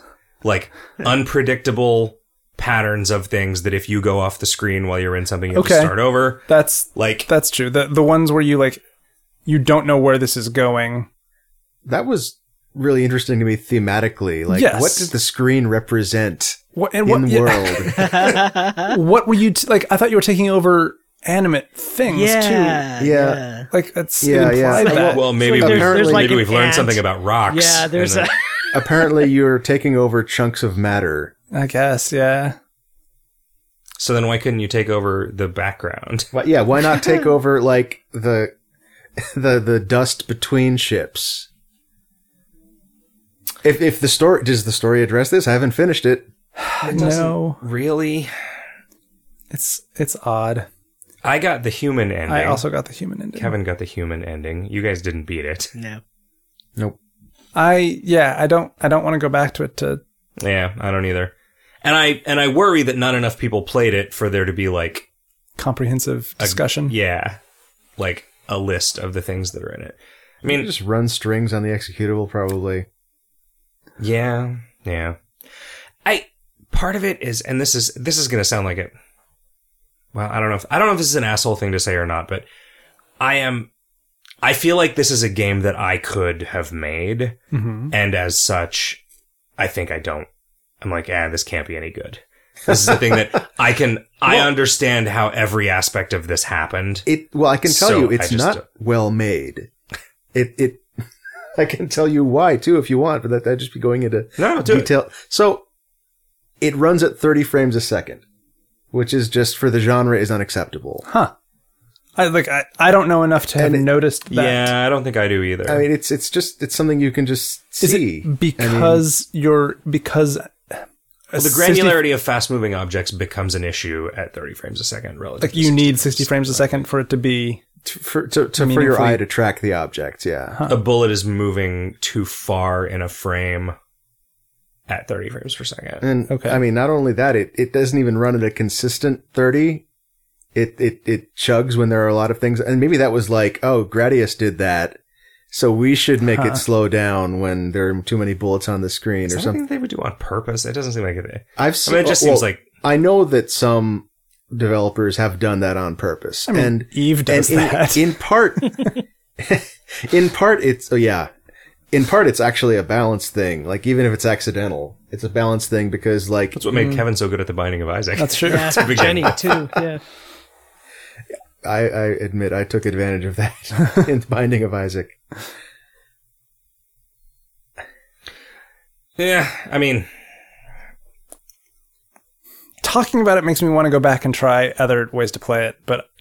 It yeah. just takes so long. It does it take takes so long. This is what I'm saying. If it was a fifteen minute game, yeah. I would have I, feel like I would have immediately started over and played it again to see what to see how to get the other ending. But because it was a two hour game, I will never ever do that. Yeah, like other like like shooters like this or or more bullet hell t- type shooters, like play from beginning to end in like half an hour, forty-five minutes. Right. And yeah. The longevity of them is in playing to become good at them and get high scores. And it, it seems like they've they've put too much longevity in this game misguidedly. Well, yeah, and they did it by duplicating, like not just stretching out content, but they, they actually like there were some boss fights in there more than once. Yeah, yeah, that was a little weird. There could have been fewer chapters. There wasn't so much story that they needed as many chapter breaks as they had. Hey, I have a question that's probably going to make me mad. Do do shmup fans hold up Life Force as an example of a bad game? I, th- I generally the shmup fans I know don't like the. They, they're not huge fans of the Gradius or the Life Force series. Yeah, and why? Is it is it because Life Force is like a shmup that even pussies can enjoy? Like, because Life Force is one of my favorite video games of all time. And like what I, what I got out of you, like talking about this community was like, oh, oh, okay. okay. Well, yeah. This no, is, that, this is an opinion that would cause them to refer to me as a scrub. They, they probably would. Yes. So um, like, so the, the thing that, that bothers me about Gradius. So I'll talk about Gradius and Life Force separately because they're different games. Um, Gradius specifically has a checkpoint system and a power-up system that leads to a situation where if you fail once, the game is over, over, even though you have, yeah. like, five lives left. Because you've the, lost your power-ups. So you've lost your power-ups. You're useless. Um, yeah. Life Force isn't as bad because you spawn in where you died and you can pick up your options, but it's still... I, I personally, I am, I'm still bothered by, like... I, I feel like they, they would have been a better game if they had designed the um the power-up system such that you were powering up over the course of the entire game. Yeah. And you kept it between lives. Sure. That's, that's certainly true, but, I mean, the Konami code solves that problem. Um, it solves the problem of you not being able to finish the game, but it it doesn't give you back your power-ups, and it doesn't make the power-up system more balanced over the course of the game. Right, but losing your power-ups keeps the game challenging, right? I mean, that I, I would argue that if the... if the I don't feel like the difficulty of Life Force ramps up mm-hmm. over the game the way that it does in Gradius. Like, Gradius. I'm never I'm never going to say Gradius. I'm I never going to say Gradius. I won't judge you. Too it's old. Cool. It, Gradius gets... way harder than Life Force does. And that's why I liked Life Life Force mm-hmm. seemed like a game that was that was made for you to actually experience the whole thing, as opposed to a thing that was like, hey, fuck you, you don't get to do this. Like Contra well, with I, three lives was like a fuck you, you don't get to do yeah. this. Contra with thirty lives is a thing that like my dad and I would play through in an afternoon yeah. and have a good time and yeah. have beaten yeah, a game. Sure.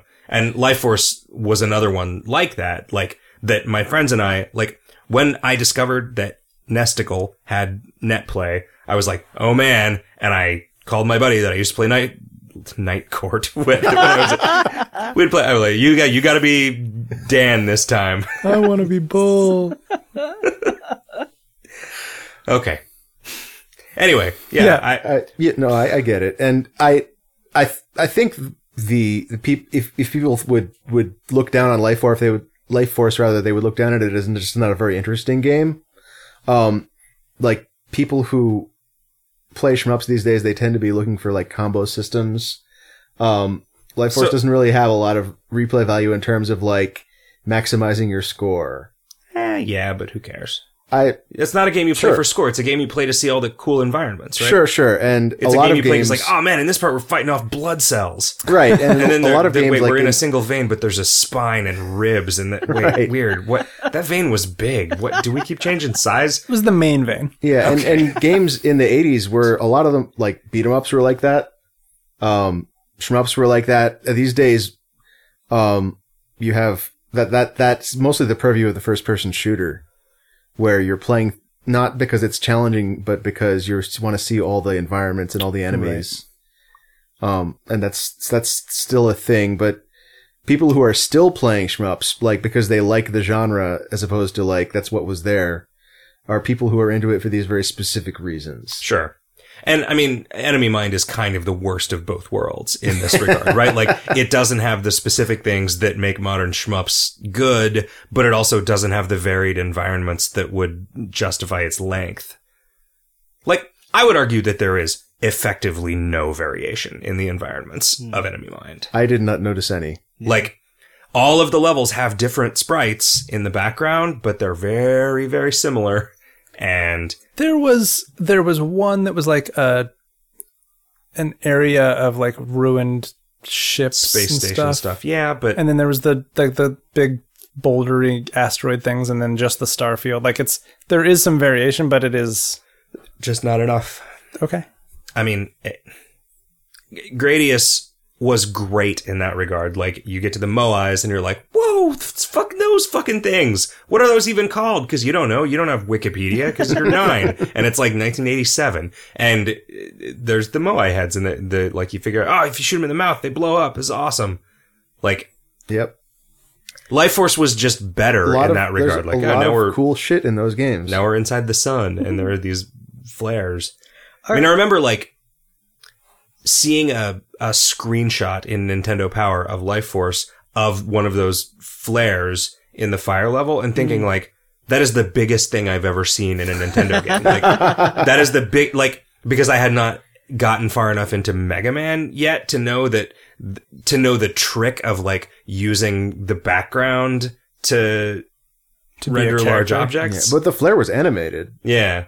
So that was, they used the, the, It was it was in the background, but it was still like a moving object. Well, sure, but so was like the big bubble guy, and you know, so are a lot of the really large enemies in Mega Man. Yeah, right. And it was like only their head is only their head has collision, and right, right, will damage if you hit it and stuff like that.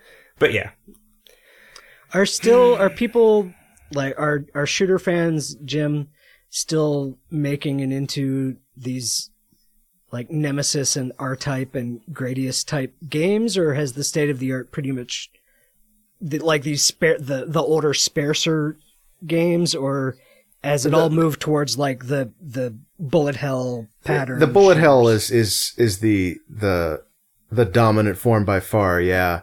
The, the interesting dichotomy for me is, um, games that are, uh, vertical, that scroll vertically, mm-hmm. and games that scroll horizontally. Uh, The games that scroll horizontally tend to have terrain that you can hit and and right. and take cover behind, and the games that scroll vertically tend to not. Um, which is a... And I'm not really sure why that is, aside from just, like... Uh, it makes it makes a certain amount of cognitive sense. Yeah. Like, if you want to be able to... If you want the ground to be there... Yeah, that's true. Then, that's true. You know. Um, and also... Games that scroll vertically tend to um, have more complicated bullet patterns, and I think that's actually just that your perspective on a side view game, um, you're you have to constantly correct for your instinct to assume that gravity is going to be affecting the bullets. Huh. Hmm. So I think you actually have a harder time tracking objects. Um, I forget what your question was. oh. Do people are are people making? I think I think maybe what Riff is getting at, are people making shmups that look cool, or are they making Ikaruga over and over yeah, again? Yeah, yeah. My, my question was really it was it was more in terms of like has has the bullet hell stuff like like I forget the name of the series that's all anime maids that are demons shooting giant screen full bullets. Toho. Or, yeah, are, are the have the have the Toho style games basically replaced the the R-Type style games? Yeah, no, that that form is is definitely dominant. Because Jamestown is like that, right? I mean, Jamestown is like cute art, mm-hmm. like cartoony, as opposed to like... Yeah, that was inspired by like Final Fantasy art, yeah. right? Um, God, that's an, like just another in my long list of grievances of Enemy Mind. The the low res pixel art ships, which look great, mm-hmm. then combined with just super high res particle effects hmm. and shots that like it just it looked just raw, like the, and the clash of the two. Uh, yeah, I didn't, I didn't yeah, notice that. Yeah, I didn't personally. notice it either. Uh, maybe if I saw like a static screenshot, I would pick that up, because that's definitely something I notice in screenshots. If if some pic, if like. part of a screen of pixel art has larger pixels than a different thing in the same screen, that really bugs me. But I played the squid ship a lot, and being that ship and shooting that ship's bullets constantly created like the, that the wavy one. Which one's the yeah, squid? the wavy? Yeah, it's the squid, the the one that just looks like a squid. I think it's called squid, and it shoots the wavy oh, bullets. Oh, right, they actually had names. I and forgot about when that. The, It didn't look as bad when the enemies were doing it because they were moving slower, but it just, it would create these like square bullet, but with triang, like sort of triangular tails behind it, that just because of the way that they moved and the way that they looked, and because they were constantly overlapping your really coarse grained pixel art ship, is just, ah, drove me nuts. Hmm. I mean, it wasn't so bad with like the bombs that would explode in perfect circles instead of like pixelated circles, like whatever, but... And that, like the, there wasn't enough detail in the, the background things. Like they're just so, like they just looked unfinished. They looked like the outline of something that hadn't been finished by an artist yet. I don't know. Weird. I did not notice that at all. It it visually did not seem like crazily like you were also playing me, it but... on your laptop. Yes. Right, and I was playing it on my gigantic monitor. So that's true. I think it. Very different. Those experience. variations were more apparent, thrown into sharper relief the bigger the screen got. Ah, man. Our next assignment. I think Th- this is an example to me of a of a game that I would say is a bad game, but that has a good game inside it. If you just stripped out a bunch of the parts that make it bad, it might not be a good shmup. You know, you might not be yeah. you might not be able to turn it into a game that the people on those forums are going to like, but Life Force is not that game, so fuck those people. You might have been, I, you might, I think I, you could turn this into a game that I, as a lifelong fan of Life Force and Night Court, could I, enjoy. I do think that the, um, the taking over the enemy idea has a lot of promise. Yeah. Um, did you play the prototype version, or did that not unlock until you beat it? I did not play the prototype version. They had a they had a readout on the screen that was your level of corruption. And the huh. more time that you spent in squid ships, the higher your corruption would get, and the more time you spent in human ships, the lower it would get. Huh. And I don't know if like you blew up if you got to an extreme or what. Interesting. Um, maybe that's maybe that was to determine what ending you got. Yeah, I mean that could have been how they were tracking it. Yeah. I did not I think that I spent most would... of my time in human ships. Every time it told me what my favorite ship was, I was like, no. That was not my favorite. I don't know what you're. I don't know what you're basing that on, but oh, you loved that asteroid. I liked the ships that had the vertical lightning bolts. Mm-hmm. Those were I, those you seem to be able to collide with a lot of stuff without taking damage in those. Yeah. They, had, they was, just had a lot of hit points. Yeah, in they had to because they were so tall. I so, like the machine gun ships. We yeah. we played those this game because it was Shell Games. Yeah. What else have they made that I? I don't know. Oh. Yeah. It's, it's Jesse Shell's company. I have a lot of respect company. for Jesse Shell because of the book that he wrote, which yeah. is really oh. thought-provoking. That's what I was like. That's what I was really curious. I was like, okay, this is a game by somebody who was like thought a lot about the thought a lot about the theory of game making. And so, yeah, but I mean, Jesse Shell was just an executive producer on this, right? Like there was a guy who was the designer and programmer. Sure. And Shell Games is but, a fucking huge company. But yeah, even if cool. you took that ethos, um, If you took that ethos, uh, design ethos, that is not going to lead you to make a good example of a very, oh, like a fossil genre like the sure. shmup is. That's interesting. Well, what's our next assignment? I forgot what it's called. Muni? Muni? Muni. Oh, you take the N. Yeah. Muni. M U N I N. Over to Potrero Hill. It is on sale for a couple days on Steam. For a couple so, dollars on Steam. Yeah, it's like seventy-five percent off, so it's like two two bucks and fifty cents. I, it is yeah. uh, some kind of puzzle-y, platformy thing. It's kind of like got a painterly style. Apparently, you're doing some sort of like world rotating thing. Okay. To to uh, yeah, I don't know.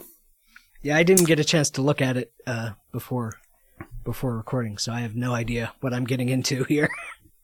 Yeah, no, I, I think neither do we really. We'll we'll figure it out. Okay. You guys want to do some listeners' mails? Of sure. Let's do it. Uh, Theorem writes, hey guys, regarding your discussion of Groundhog Day, the ten thousand years idea is from an earlier version of the script where the main character achieves a more zen-like state. I believe this was before Bill Murray was attached, and it may have been under consideration as a more serious film. In the final version, it was condensed to ten thousand days. Hmm. Longtime listener, as a Jim myself, I'm excited for you guys to finally have a Jim on the radio again. Hi, Jim. Uh, let's see. Somebody sent a very long email about uh, reasons why people might get uh, East and West confused and not North and South. That's cool. I the wait. Uh, the my favorite anecdote about Groundhog Day is when they like in the script that they they had. The plan was to. for Bill Murray to take a chainsaw and just go nuts in the hotel room and then wake up and have everything restored. But they instead went with the alternate cut, which was the breaking the pencil in half and having that be restored. And it was just like so much better. But there is a scene where he goes nuts with a chainsaw. In the hotel room? Yeah. I don't remember that. I don't remember that either. Huh. I think you're thinking of the fact that it was described, but they instead went with the... Yeah. Maybe maybe this is like the sandstorm in uh, Dune, in Return of the Jedi, that I it was in my storybook, oh, Return right. of the Jedi, yeah. as a kid, but oh. and in the novelization of Return of the Jedi that I read as a kid, but was not actually in the movie, and so I just constructed a movie scene. They're serious. I'm almost sure that there is a scene in Groundhog Day where Bill Murray cuts up his hotel room with a chainsaw. Nope. Huh. That is not my memory of it. I uh, remember he learned to do ice sculpture right, with a chainsaw. Yeah, he had a chainsaw. But hmm. Well, he was staying in that ice hotel in Sweden, right? Right. Yes. Andrew Sparks writes, uh, regarding uh, Wizard's Lizard, uh, the light world, dark world in a Wizard's Lizard, as mentioned in episode one seventy-six, isn't core to the main game as such, but it's core to unlocking content. In the main game, if you die, you return to life, but there are more monsters. You're effectively given an extra, extra shot at winning with a full health refill, but this time it's harder. There are areas, one per unique environment, where you can resurrect with reduced health. While you're alive, you see the dark world enemies as ghosts, and when you're dead, they become solid, and you're also a ghost throwing ghost swords at sweet ghost skeletons. Anyway, there's a chain of collectible items that you can only find if you're alive or dead at particular times. Oh, huh. So there's like a Spelunky style that's, unlock thing that's that neat. Requires you to toggle back and forth. Unfortunately, he says most of the game is rather difficult and most of the items amount to stat upgrades, so it's hard to get lucky and find an overpowered Binding of Isaac style combo. Juggling between being alive and dead at the correct moment tends to be difficult to do on purpose. Um, fun game though. It was enough to tide me on until Rebirth was released. Is there is there any way to condense the east west north south thing? Uh, I would have to I would have to read it all. Okay. Because I'm curious about that. I mean, it's yeah. a lot harder to confuse up and down than left and right. Like, that seems like it's enough for me. It's weird, though. Like, like why is that? Because well, we have a frame of reference for gravity? Yes. I mean, I, I think it's because you fall down, so you don't forget what that is. Huh. What, mean, if, what if you always fell left? Then you would remember left. Okay. All right. Jonathan Cruz writes, fell east. Yeah, sure. I only fall east. That's the, the I S S, right? Seems like a terrible nightmare. Uh, listening to Video Games Hot Dog one seventy-five and heard Zach mention a seriously implanty Satanist guy. Was he talking about Nyarlathotep Diabolus Rex? I was, in fact, having looked up this guy. I hope so. He's a pretty wacky dude. Ended up leaving the Church of Satan because it wasn't insane enough. uh, heard about him when he did a talk at Esso Zone in Portland, talking about how he constructed a Ragnarok machine to bring about the end of the world and how enemy forces and angels kept trying to sabotage him. Some merry Discordian pranksters who happened to be in the audience ended up spending time sprinkling random, sinister, occult-looking mechanisms around his workshop after the event to further his paranoia of mystical opposition. Anyhow, that's my... Th- That's my mediocre story. That's a pretty good story. I'm pleased that you knew how to pronounce Nyarlathotep, but I'm a little sad I didn't get to correct you. I say Nyarlathotep, so... Okay, I can, can correct, correct me later. Yeah, yeah. yeah. I sort I mean, of split I, the difference between them myself.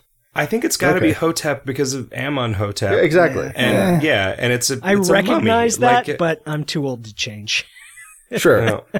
I just didn't have any idea of how to pronounce it until I thought about it for a while. And as a, like, I mean, I encountered it the first time reading the story instead of hearing other people talking about it. But anyway, yeah. Uh, yeah, I mostly read that email to demonstrate my cool ability to pronounce that. That was your cool guy move. uh, let's see.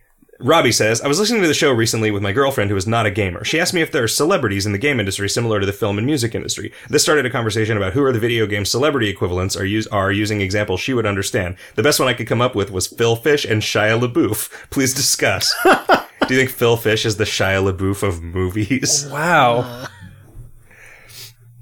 Hmm. That Shia LaBeouf, uh... He's been going is can- crazier is a cannibal and thing recently, isn't he? Have you seen Have you seen the Rob Cantor music video? Yeah, thing? I'm trying to fit oh, that yeah, into yeah. Phil Fish's career. Yeah, no, I, I'm, that's so I'm I, trying I to think know, about. I don't know that I actually believe that's a like. You don't believe, believe that it, what? I, I think that more American moviegoers know who Shia LaBeouf is than American video game players know who Phil Fish is. Well, certainly, but that's in part because we don't really have celebrity culture, right? But I'm but. He's asking for, he's asking, th- that was the best version of this, like, metaphor that he could come yeah. up with. So, like, to video games, I don't know, th- I mean, I would say that to video games maybe... I mean, Mario is a star. No, I mean, seriously, it, it, like, yeah. honestly, like, yeah. that's well, how sure. it works. Like, Mario is to Han Solo. Yeah, right, like... Also, Han Solo in Star Wars video games is Han Solo. Video I mean, games... Like, so, so is, like, is, like, say, a Cliff Bleszinski, like, uh, Michael Bay. Like... There are so there are not a lot of auteurs in the triple A space. Yeah, I mean, if I were to try Sid to think Meier? of something, I would think of like I don't know, Steven Spielberg and Will Wright. Will Wright? Yeah. I think Will Wright Steve, and like Sid Meier are two people. I mean, in part because Sid Meier puts his fucking name in the game, the name American of the games. American McGee. Yeah. Uh, American McGee's, Sid Meier's, a Quentin Tarantino film. So I, I think that yeah, the, in some John that, John, that John Carpenter's American McGee's, Sid Meier's, American uh, McGee and John Carpenter are actually a pretty good match too. Yeah. Directors, directors, and and the like high profile named developers, I think, yeah, potentially, but but like actors, Tarantino, I think you have to compare and, them to characters and, uh, in the video games. Suda fifty-one, for example, or. Yeah. So I think Mario was pretty fucking famous. Yeah. Right? Like, but I don't know. I mean, I don't know who knows who Suda fifty-one is, right? Like, uh, yeah. I was thinking. I was thinking less in terms of fame and more in terms of style. You know, like, is is Suda fifty-one yeah. the Balthazar Getty of of video games? Like, is you know is is Cliff Bleszinski less of a Michael Bay and more of a Miguel Ferrer? Well, like, uh, the the metaphor doesn't really work because, like, there aren't more famous people than Cliff Bleszinski to compare him to. Aren't there? I mean, there there are, but they, not like orders of magnitude, like in the examples you're giving from the movie space. Sure. I mean, I get... Video games have also been around a third as long, a quarter as long as well, I, movies, I, I right? think it's more important that we just don't...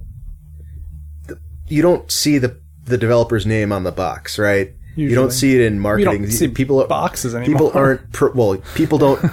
Sure, people don't promote the game using the the designer's name like they do with movies, and that wasn't something that just happened in movies. That was something that the creators actually fought to do, fought to have was right. billing before I mean, the title. We, we almost know? had that, and then John Romero attempted and failed to make us all his bitch. And it seems like that has not been done as much since then.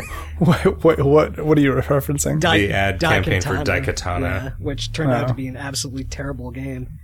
Did it? I don't actually know. Oh, yeah. It's garbage. Like, I, I'm led to believe that, but...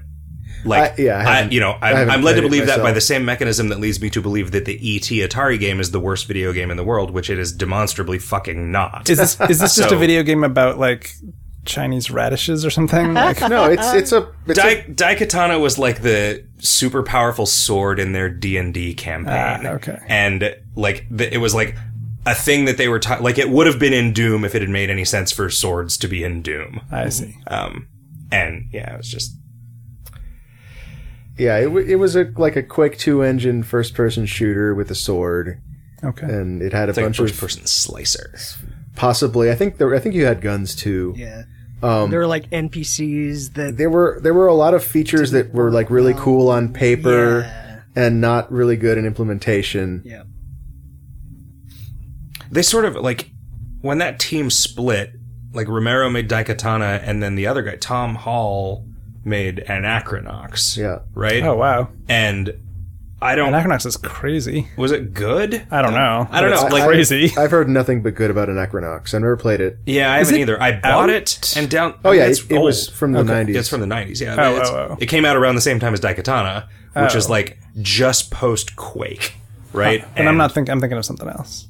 I think that Romero used the Quake two engine to make Daikatana, even though he was no longer at id That's when correct, the Quake yeah. two engine was developed. Um, I'm basing this on my sort of fuzzy memories of having read Masters of Doom. Yeah. Most people would not have read that book in the same way that most people would not read a book about movies.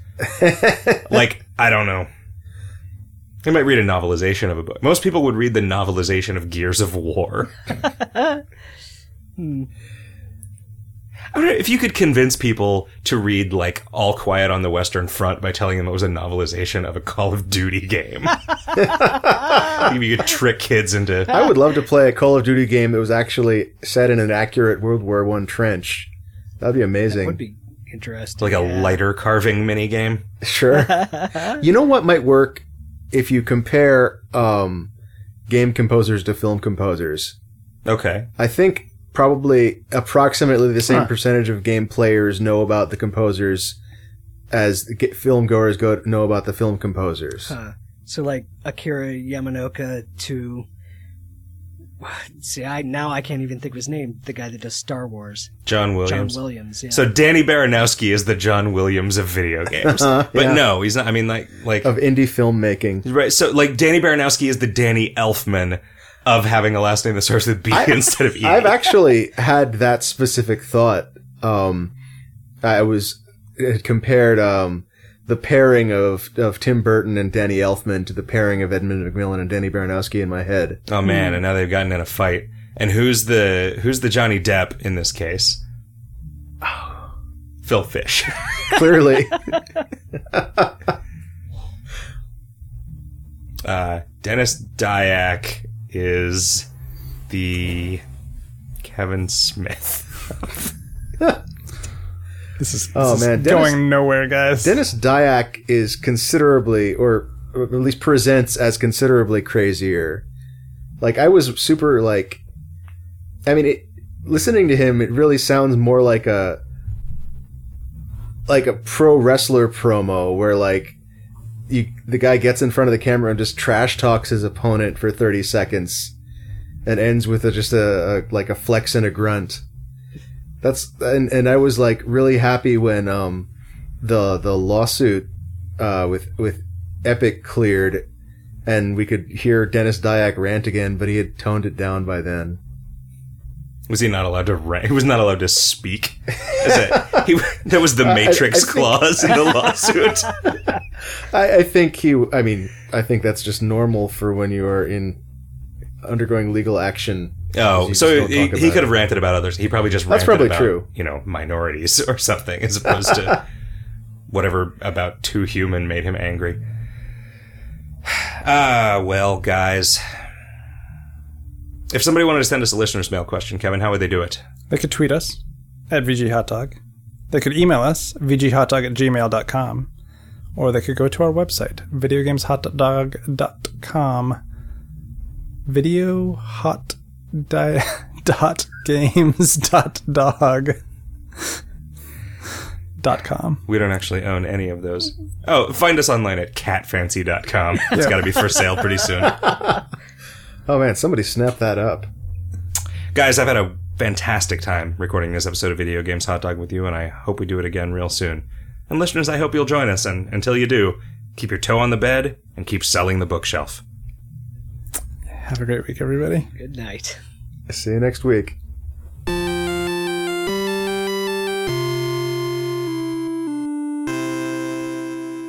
Fancy video dot hot dot Dennis dot games dot Dennis fancy dog dot asshole.